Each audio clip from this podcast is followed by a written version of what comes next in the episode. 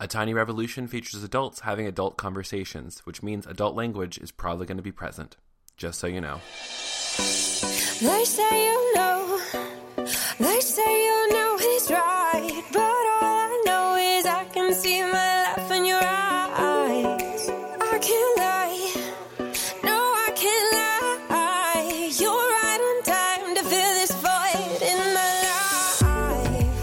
From the Bedlam Podcast Network, this is A Tiny Revolution, celebrating our everyday victories while telling the stories and having the conversations that actually matter.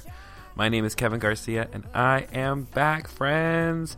I know that it's been a while, uh, two weeks actually, since I posted a new podcast, and I apologize. I was in Mexico, and then I was recovering from Mexico. So, um, sorry, but uh, self care is real, and it was so good, you guys. I think everyone should go on a cruise in the middle of winter to a place that you know nothing about.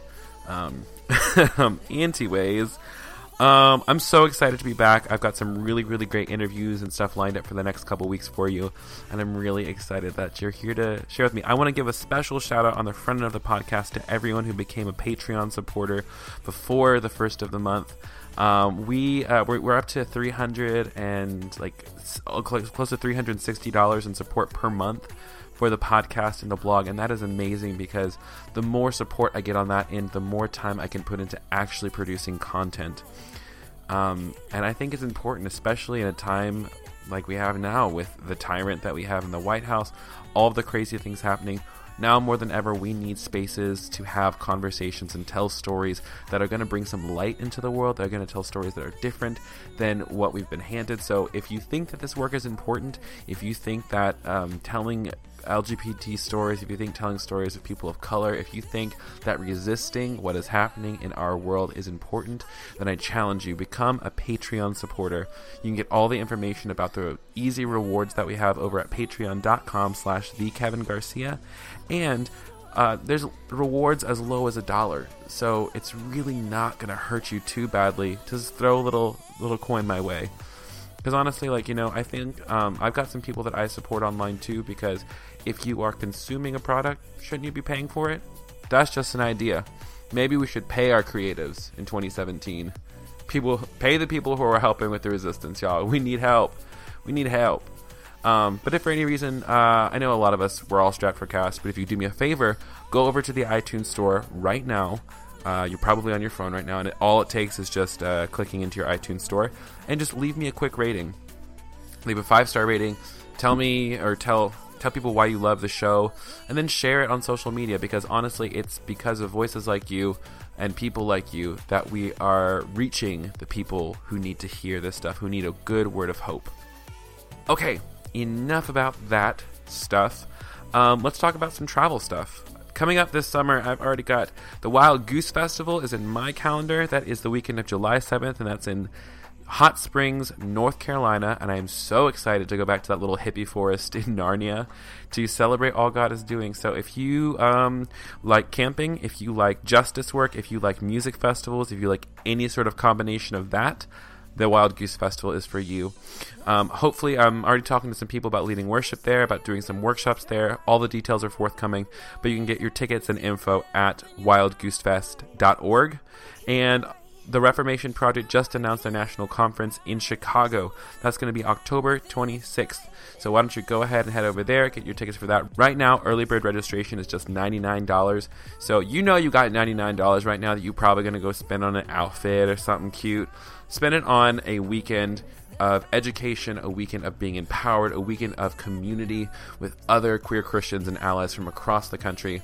Reformation Project is always my favorite. It's also a lot less busy than uh, the Gay Christian Network conference because it's just it's less people. It's a little bit more uh, geared toward an educational vibe, um, but it's really really good stuff. And then we always hang out, we always go out, we always have a good time. So again, get your information at reformationproject.org slash Chicago. craving you? I'm craving you like a high, but I know how. I'm gonna decide every time. I can't hide. No, I can't hide. Been trying to find the one who makes me feel alive. Am I doing Today, I am sharing a conversation with my friend Candice Czubernat. She's a gay Christian, a wife, a mother, a therapist, a writer, and a speaker. In the past couple years, she's become very popular at conferences, and in 2013, The Advocate actually named her one of the top 10 pro LGBT religious women that you should know. In college, she had a deep desire to serve and connect with God while also learning the art of therapy. For her graduate work, she went on to study at the Seattle School of Theology and Psychology, spent the first half of her graduate studies getting her MDiv, but then decided uh, to complete her studies in a Master's of Counseling and Psychology, where she spent time reading, learning about the integration of theology and psychology. And Seattle School is also where my friend Matthias Roberts goes, which is, you know, pretty cool. In this conversation, we cover a lot of ground, sharing our stories, asking some tough questions, talking about our bodies, about trusting ourselves. It is delicious. I absolutely adore this woman, and I think that you are too. So grab yourself a nice cup of whatever you're drinking right now and enjoy this conversation with my friend Candice Czubernat.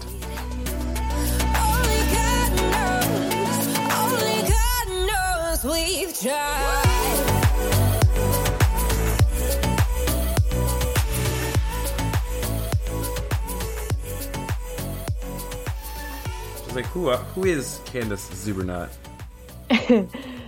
I am. Well, I was raised in a Christian family. Mm-hmm. Um, pretty traditional mom and dad and brother. So, family of four. Went to church, you know, three and a half times a week. Uh, vacation Bible schools, et cetera, et cetera. Oh, yeah, those were the best, weren't they? They were awesome.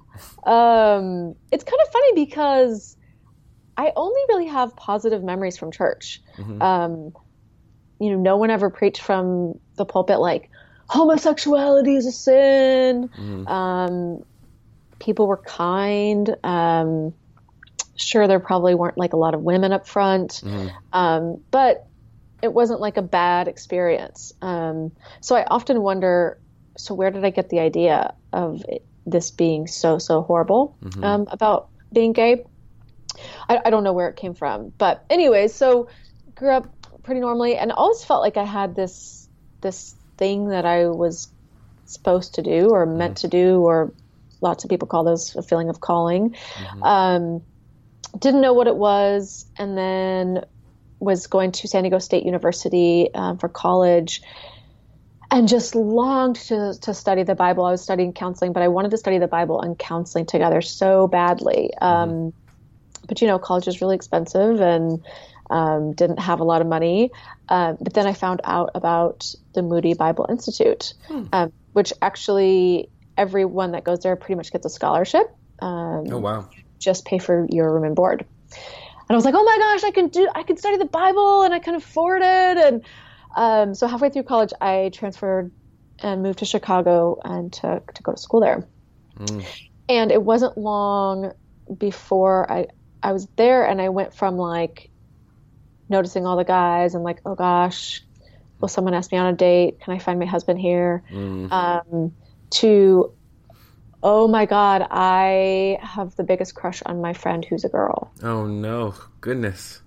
it was it was really really strange and it was really like the worst possible place for that to happen Of course. um, being uh, in the dorms and and at moody Because I, I assume they're like single sex dorms, right? yes oh yeah yeah i mean you know there was only certain times that you know we could go into the other dorms and um, it was it was so back in the day we they had a rule that like you couldn't wear pants that had pockets on the bottoms What do you mean? Pockets Like- on like on your butt? Yeah. So you could wear like slacks. Um, And this is a it- rule for women, right? uh, it was a rule for everyone, so at least there was that. But like, I think that you know, because if you if you have a pocket, you'll look at the butt, and then you know you might want to have sex or something like that. I think was That is so crazy to me. it was crazy. you know, you couldn't go to the movie theaters, so it was a. I mean, it's a very conservative place.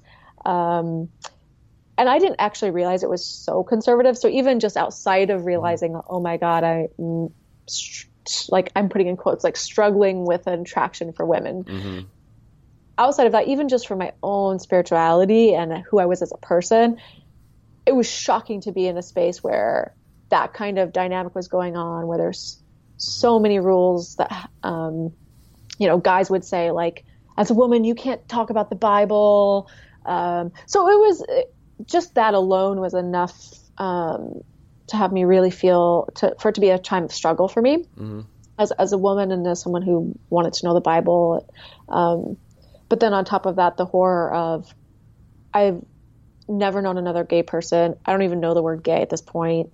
Um, It's literally just this like freak thing that doesn't exist anywhere else. Um, but somehow, like now, I'm in it. Yeah. So that sent me on a like really long journey of hating myself, um, not understanding God. Like, why would He do this to me and then like leave me? It felt like. Um, I ended up almost getting kicked out of there because you know you can't really have a, a attraction for the same sex, and then Oh, even just like being someone who was attracted to the same sex, not even being like a practicing homosexual quotes. Yeah, but I think a big part of that also was that that led me also down, you know, drinking and smoking and trying to figure out ways or self harm. was trying to figure out ways to deal with that pain. And so I think all that combined, um, I was kind of naive and ended up confessing to someone about all everything, which, you know, ended up putting me on probation. Uh, but finally graduated. But it's even after graduation, you know, it was um, a big struggle. I actually got engaged to a pastor, a male pastor, or after college. As one does. Exactly, because if if you're uh, a lesbian, you should go and you know marry a man who's a pastor because that will help. Yeah. Um, the whole the holy the holiness of it all. yeah, it was.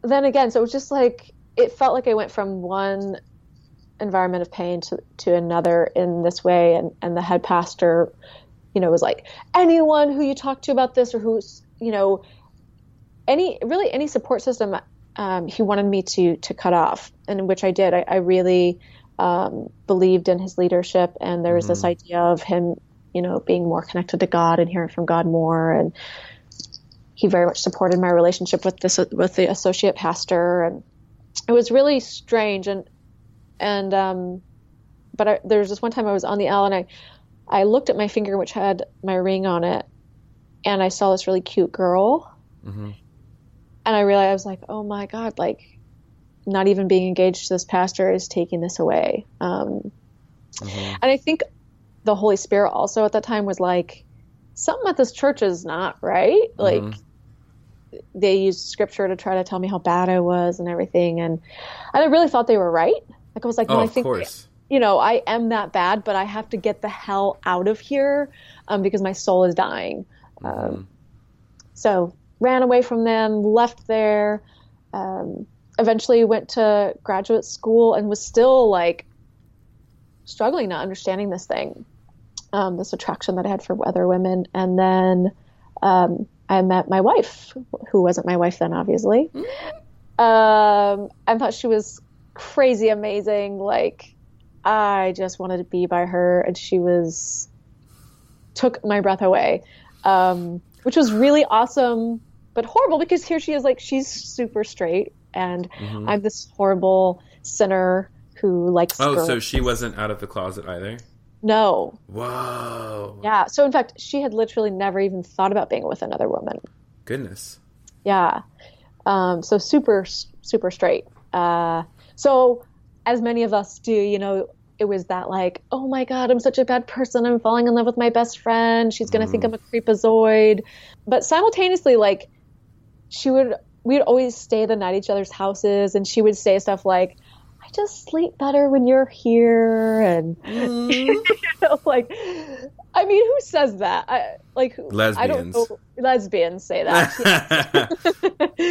um, and we eventually this we had this sort of dramatic expression of "I like you" and "Oh my gosh, you like me too" moment. Um, and shortly after that, we shared our first kiss, which was, you know, Magic I mean, and mine- fireworks. Oh, it was magic fireworks. Not only was it like an amazing kiss, but I was like, holy crap! Like this person that I am falling in love with actually likes me back, and we're actually kissing. Like Mm-hmm. my mind is blown. so, like, the first lady you ever kissed ended up being your lifelong lady.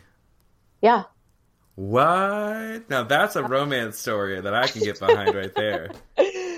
We, I have kissed other people. Um, our relationship because there again, like Yeah. she, she was straight and it was a lot for us to process. Um, there was seasons where we decided to kind of try to date other people to figure it out. Um, but absolutely, the first person, the first woman I kissed, um, ended up being my uh, my lifelong spouse. Um, and it was in that moment though that like for me it was crazy because I had been told like if you ever kiss a woman you're gonna feel so convicted you'll feel so far from God Yeah, yeah, yeah, um, yeah. oh, you know, all those things. You'll want to die. So we're kissing, and I'm like, waiting, waiting. I had the same thing happen to me. Like I remember the first time I ever kissed a boy. It was my first boyfriend ever. It was like the first moment that we kissed. I was just like, this feels so right.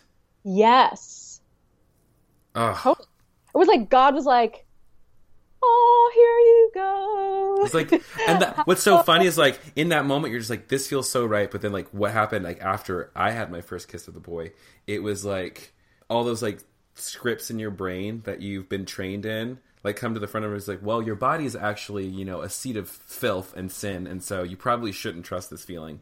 You shouldn't trust your body or your mind or what feels good because obviously um, your heart is deceitful above all things.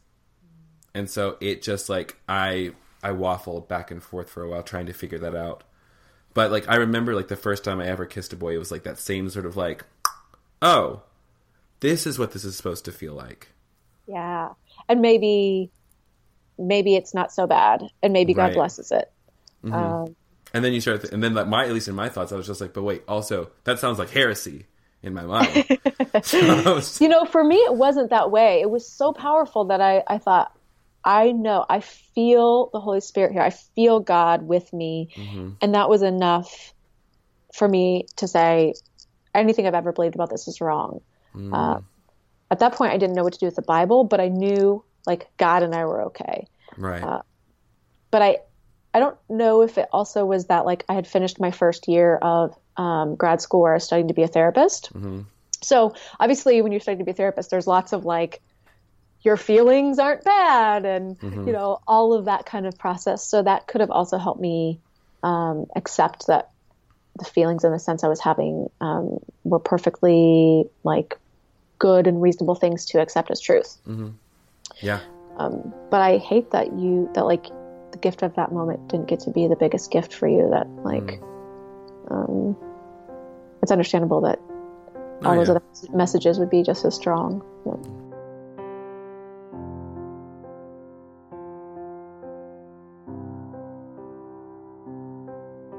I know, it's so frustrating to me, um, and I talk to my patients about it all the time, and it's something that just riles me so much. This idea that like we can't, like our our feelings are deceitful, that we are our emotions deceive us, hmm and I don't freaking get it because to be a Christian, it's an emotional thing. You come to know Christ through like a feeling and an experience of God being real, of the Holy Spirit moving to believe in Jesus. That like you can cry when you're worshiping song, you know, worshiping God through song. Like there's so much emotion that people say is like, yeah, you can trust that. You can that. Yep, that's God moving in your life. You want to become a missionary? Absolutely. You know, that's God.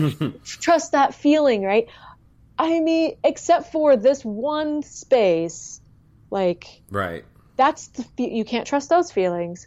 But if a feeling led you to declare Christ as your savior, you can trust that one. And it's just it's such a double standard, and and the, to not trust like God created us with feeling, um, and it it just riles me because the crazy amount of harm that does that comes when we push our feelings down, when we numb it out. Um, it's just so so much harm.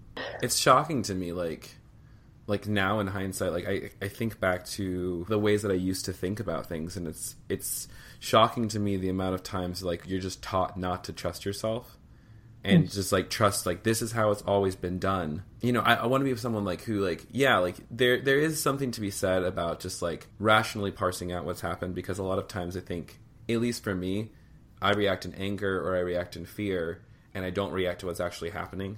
Like it's more of like the defense mechanism. So there is something to be said for like weighing your emotions against what's happening, um, but not to the point where you should mistrust yourself. Um, and I- Exactly. and I think that's something that has kind of happened with like the American evangelical church, and just kind of like in with society in general. Is always like, you know, we're we're taught like there's a system that works, and you should just fit yourself into that, and it's hard when you don't fit into those systems. It's hard when you are you're it's hard when you're different. It is. Yeah, absolutely. But I think, you know, when you and I were just chatting um, in the beginning of our call, I said something like, I love being a lesbian. I'm so glad. Yeah, Um, and I think that's one of those things where those spaces of that were so painful about being different, um, or even this like feeling of a call I had in my life, I just was like, what the f, man? I just I just want to go and be freaking normal. I don't want to be a lesbian. I mm. don't want ever this call and whatever, like all this crap. I want to go and I want to marry a man, and I either want to be a mom, something really normal, an mm. accountant. I don't know, like right. It'd be so much Oh. simpler. so much simpler. And now I'm I mean I'm just so happy those those sort of unnormal spaces within me are the places I get the most enjoyment out of my life and like mm. um it's it makes life interesting and, and fun and, and I like being unique. I, I like um, the diversity of my life and, and so I'm now I'm able to be grateful for it, but it causes pain for a long time. Yeah. I think it's very. There's always this metaphor that I kind of picked up a couple years ago um, about. It was actually uh, being from the the Pentecostal Pentecostal Bastille re, uh, religious background. Um, you know, people would come up and they'd give like a prophetic word for the the congregation. And I remember one so specifically, and it still rings so clearly. Like anytime I'm going through like a really painful moment, um, is she was talking about how in uh, first or second Kings, I can't remember if it was Elijah or Elisha who like uh, slayed the prophets of Baal, column of fire that uh, like destroyed like all the prophets of Baal and the altar itself. Um, do you remember that story from the Old Testament? I don't. Oh, it's such a good story. So here's the story. I believe it was Elijah. Elijah is he calls on all the prophets of Baal to come, and we're basically going to have a who God whose God is better competition, right? and so he says like they go and they said like you know whoever's whoever's God can call down fire and consume the offering here, that's the the true God. And so all the prophets of Baal are doing their things. They're like cutting themselves, you know, like being doing what prophets of Baal do. I don't know what prophets of Baal do, but it describes like they basically like mutilated themselves and like for like hours on end called for Baal to do something and never did. And Elijah says, "Okay, here's my offering. Now all you prophets go in there and get like all these ginormous jugs of water and pour it on there."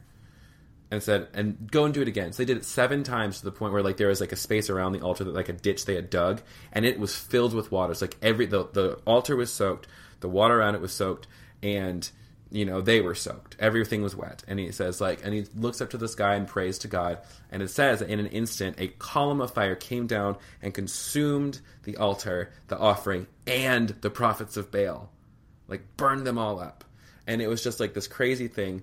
And then it's and, and people usually stop there and they don't go on to the next section where it says and elijah was greatly distressed because now he's thinking holy shit i just killed all the prophets of baal.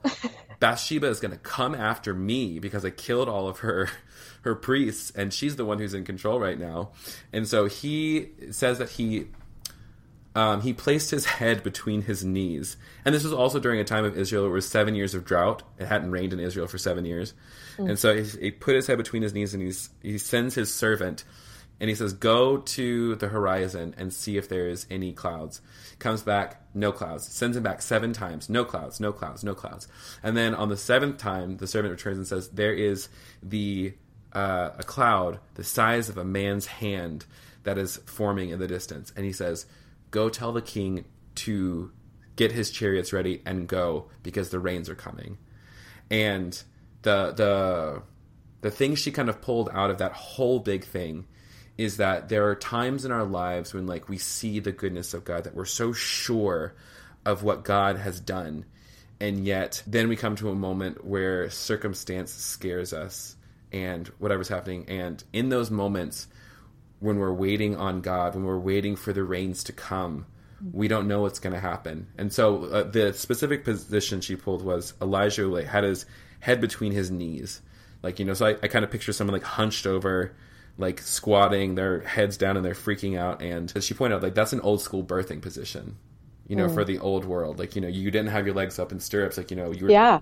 And so she said, like, she said, so whatever is in your life, like, you know, that God is trying to do, it's time to assume the birthing position that through so much pain and so much unknowing, even though you've seen God before, you're in a season of pain, you're in a season of worry, assume the birthing position and know that the rains, whatever the rains are coming, whatever God is birthing in you is coming to a forefront. And the, the reason I bring that story up is just the idea God does something miraculous with the painful things in our life. God mm-hmm. transforms them and uses them to become our greatest ministry. I remember one time, even uh, Rick Warren, Rick Warren, writer of 40 Days of Purpose, said on day one of that little stupid DVD that God will take your most painful experiences and make them into your greatest ministry. And damn if it wasn't true. oh, Rick, he he really gets it there. he got it right. He got one thing right. he did. He did. Yeah. And so now, um, to turn the microphone back to you, um, you well, I mean, just something, just really quick. I mean, something that you you said really made me. I mean, I lo- thank you for sharing that. First of all, it's beautiful, and I I'm sitting here just sort of like opening my heart to Mm. the experience of that. But it really made me think. Like I said, you know, after this first kiss, I was like, I didn't struggle with is God okay with this or not, right? Mm. But it, I did. I could have taken that like like let's say it was a blessing of God, and I sh- I could have just been like, okay, so I'm going to go out into the world and now and, and be myself and have a ministry or whatever it was. But instead, I entered into a long, long time of being in a closeted relationship because of Christian community I was in, the friends I had, um, where my wife, where Crystal was at her process, and um, she had an employer who she couldn't be out in, and so we were closeted for five years in a relationship. And so when I think about like, I wonder, I wonder what would have happened in my life if I would have taken the, the blessing I felt in that kiss, and been able to directly share that and just be myself in my life. I, I don't know what what would have happened, um, but instead I I just sort of held that for myself and I couldn't share it, um, and and that meant a lot more pain. Um, but that's I think that story of just made me think about that that um, I wasn't quite ready to take that Yeah. blessing. Ooh, I wasn't ready to take the blessing. That's good. That's interesting. That's very interesting how we do that. I think that's a lot of people's experience too. Is like God shows up, does something big, and then we're just like, uh, hold on a second. Yeah, well, you mentioned loss, right? And because absolutely, it was like I don't want to lose. I don't want to. We're going to lose so much. We might lose everything.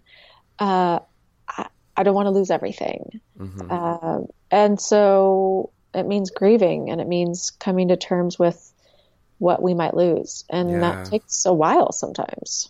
Yeah. I, I don't want to say always, but what I've experienced in my life and as I've walked with other people is the um, the losing of yourself is so much greater than the losing of other people. Yeah. Even when you lose things and people when you come out, it's somehow it doesn't compare to like the pain of rejecting yourself, being closeted, trying to push down who you really are. Um, It's a different kind of pain.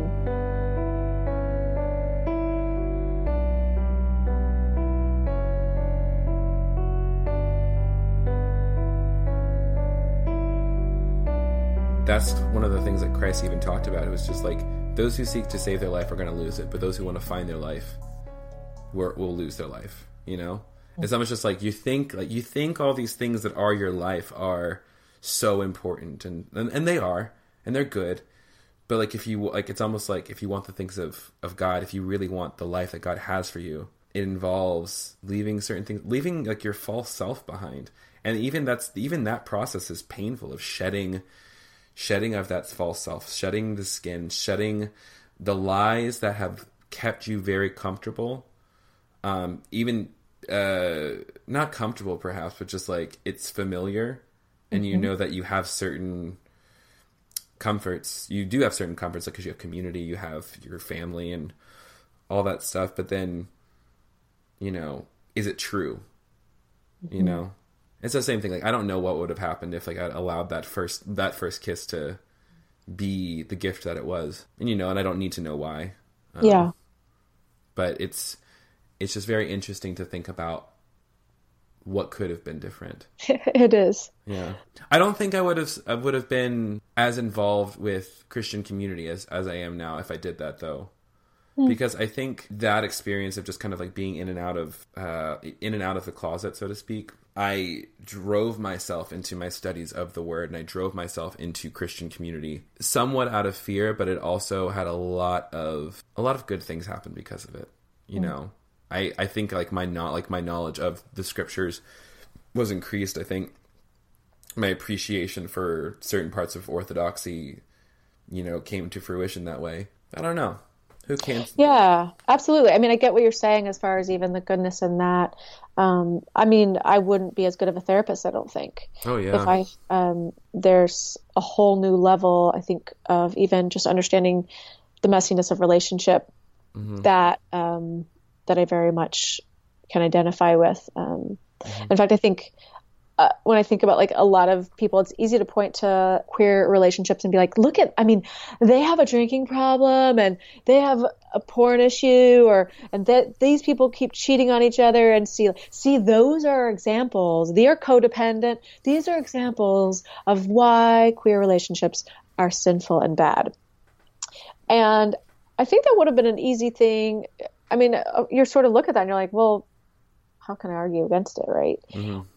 But because I went through being in a closeted relationship for so long and saw what it did to us personally and emotionally and psychologically, um, did we drink? Yeah, we drank a lot. Uh, did we overeat? We overate. Did we um, treat each other the best that we could? No, we I mean, we were emotional wrecks.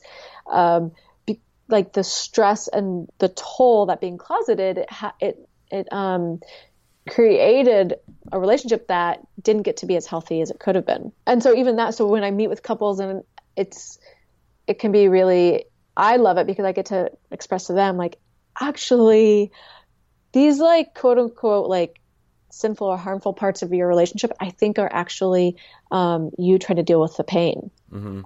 So let's deal with the pain and um, then I have a feeling like these other things will take care of themselves. Yeah. So I'm I'm as as hard and freaking painful as that time was. Uh, you know, you can't go back, and I'm grateful for it now. So Yeah. You get it, like cause yeah, I get it. because you're you're a therapist now. Um, do you mostly work with queer individuals, or do you work with people in any stage or walk of life? I mostly work with queer people. I have a couple straight patients, and uh, that's great. But that's not what I specialize in. Um, and I'm always open to meet with parents as well. But I think that they're a little bit more timid to meet with me. Um, They kind of assume I'm going to be like, "You're a bad mom or dad." Um, you know, like you need to hurry up and love your kid. Um, so that's not my heart for for parents who are struggling with their queer um, kid coming out to them, but um, it's a it's a I love what I get to do. It's one of those things I like pinch myself like so this was that calling. That is so rad. I'm so happy. yeah, come on. So you have a website called the Christian Closet, I do. and yes. you tell tell me about that. Tell me about all the things you do there. Yeah, so it's kind of I was in a place of I had a regular practice and it was like, gosh, this surely is not the thing that I was like I was meant to do and I end up closing that down and praying and discerning and my dad calls me and he's like, Candice, I've been praying for you and um, I want you to know God, I feel like God shared with me what you're supposed to do. I'm like, oh my, this is amazing. I like my dad's a smart guy. He's a great Christian. Like, of course, God told him. We go out to coffee, and I'm like super eager, and I'm sitting there. And he's like, I really feel like God is, wants you to open a therapy practice online, so you see your patients like on Skype. And I was like, that is the dumbest idea I've ever heard.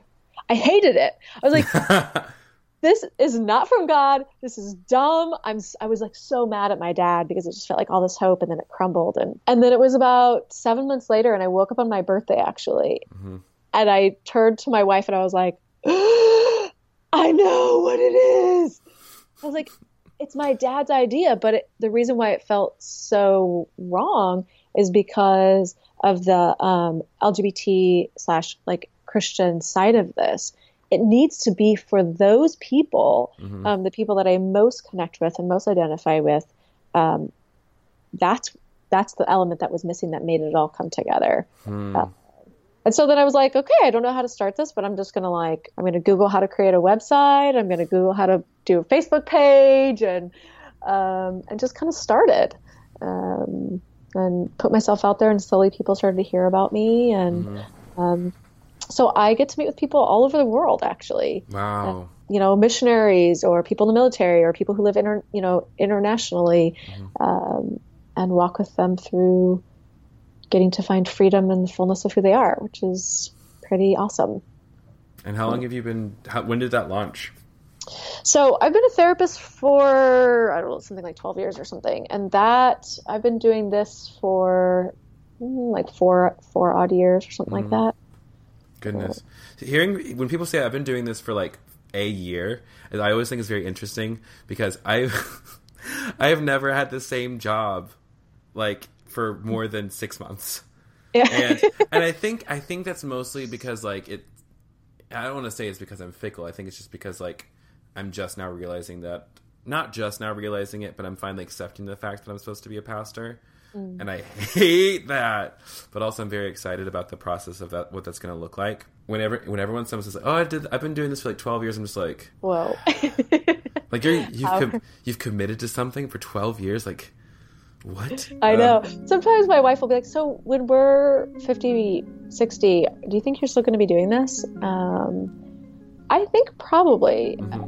I also sometimes feel like um, I want to go and study more theology, and who knows, maybe there's something more of that in my future. But um, it's one of those things where just who I am and my personality um, combined with my story, it's a really good fit. I feel really lucky.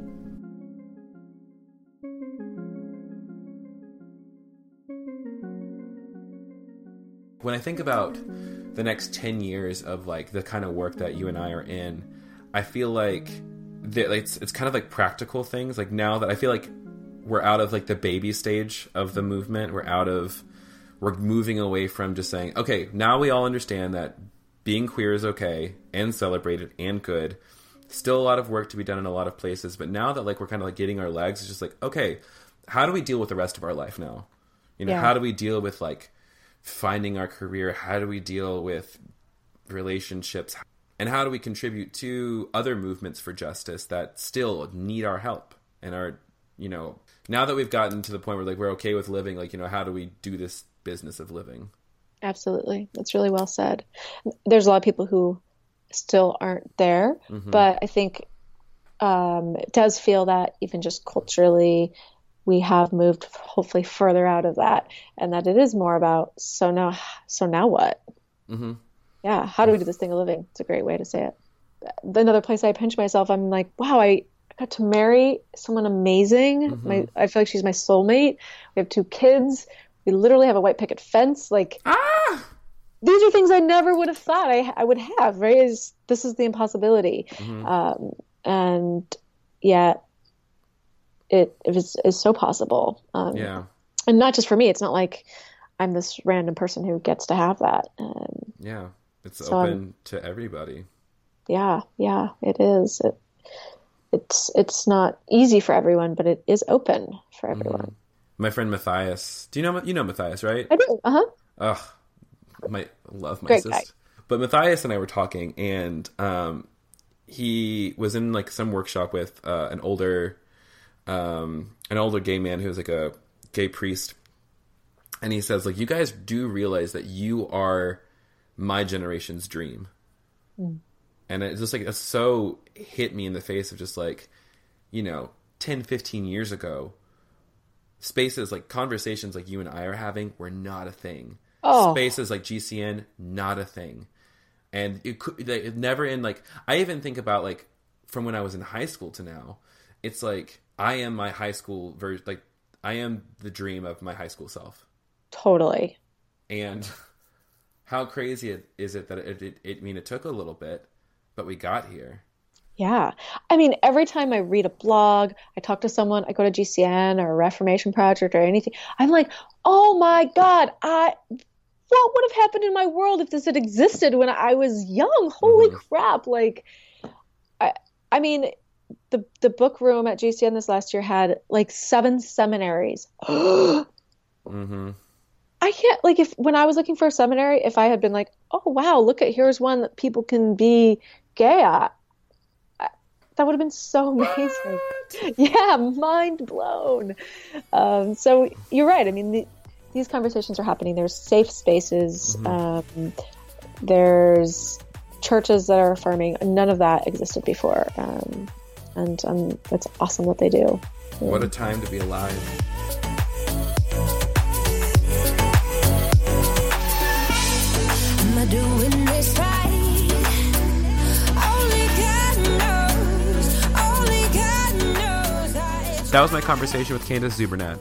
You can find and connect with Candice on Twitter at the Christian CL and on Facebook.com slash the Christian Closet.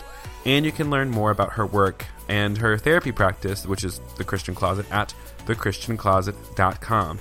And if you are somebody who is in need of counseling or therapy, which Lord knows we all do, Candice actually, like she said in the interview, she does that. This is what she does with her life, and I know that she would love to hear from you if you're somebody who is in need of that kind of service.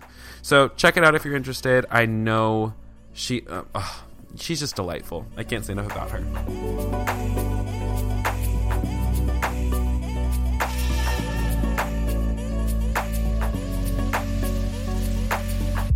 And speaking of mental health, I wanted to take a second and plug a podcast that my friends recently created that I love and I think it is so important. So, my friends Robert Vore and Steve Austin created this podcast called CXMH, and that stands for Christian Mental Health.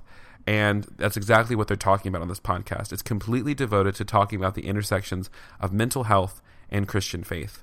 And oftentimes, if you grew up the way I did, or many of us grew up in like, the conservative realm, mental health was not a thing that we talked about.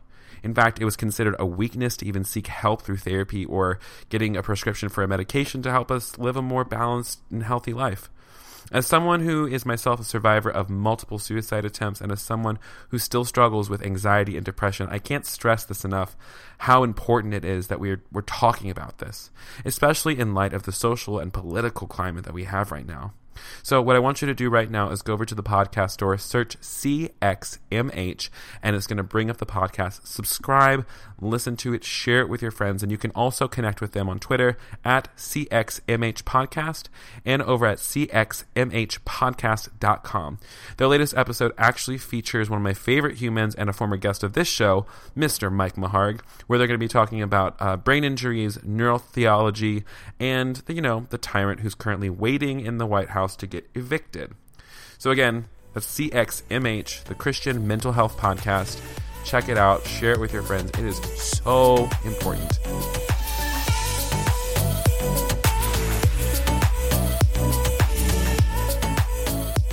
Um, before I go, and as you know, A Tiny Revolution is a part of the Bedlam Podcast Network.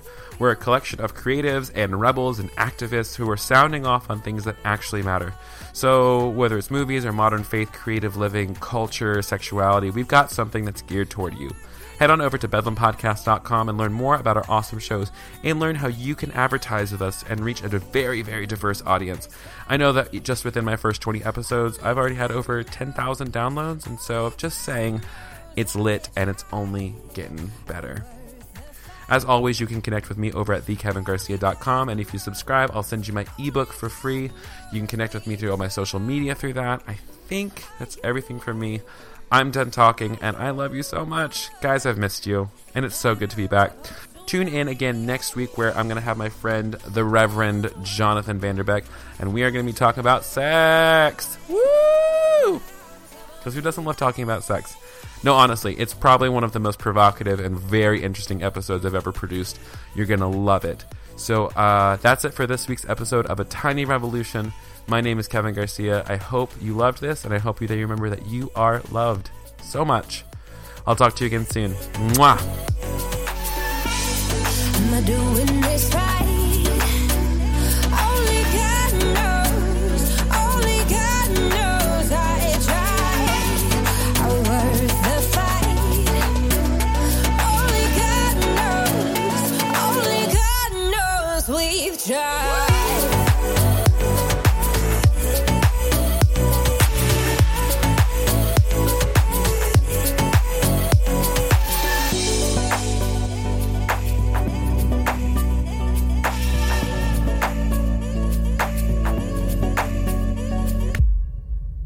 Mean, who says that? I, like, who? I don't know. Lesbians say that.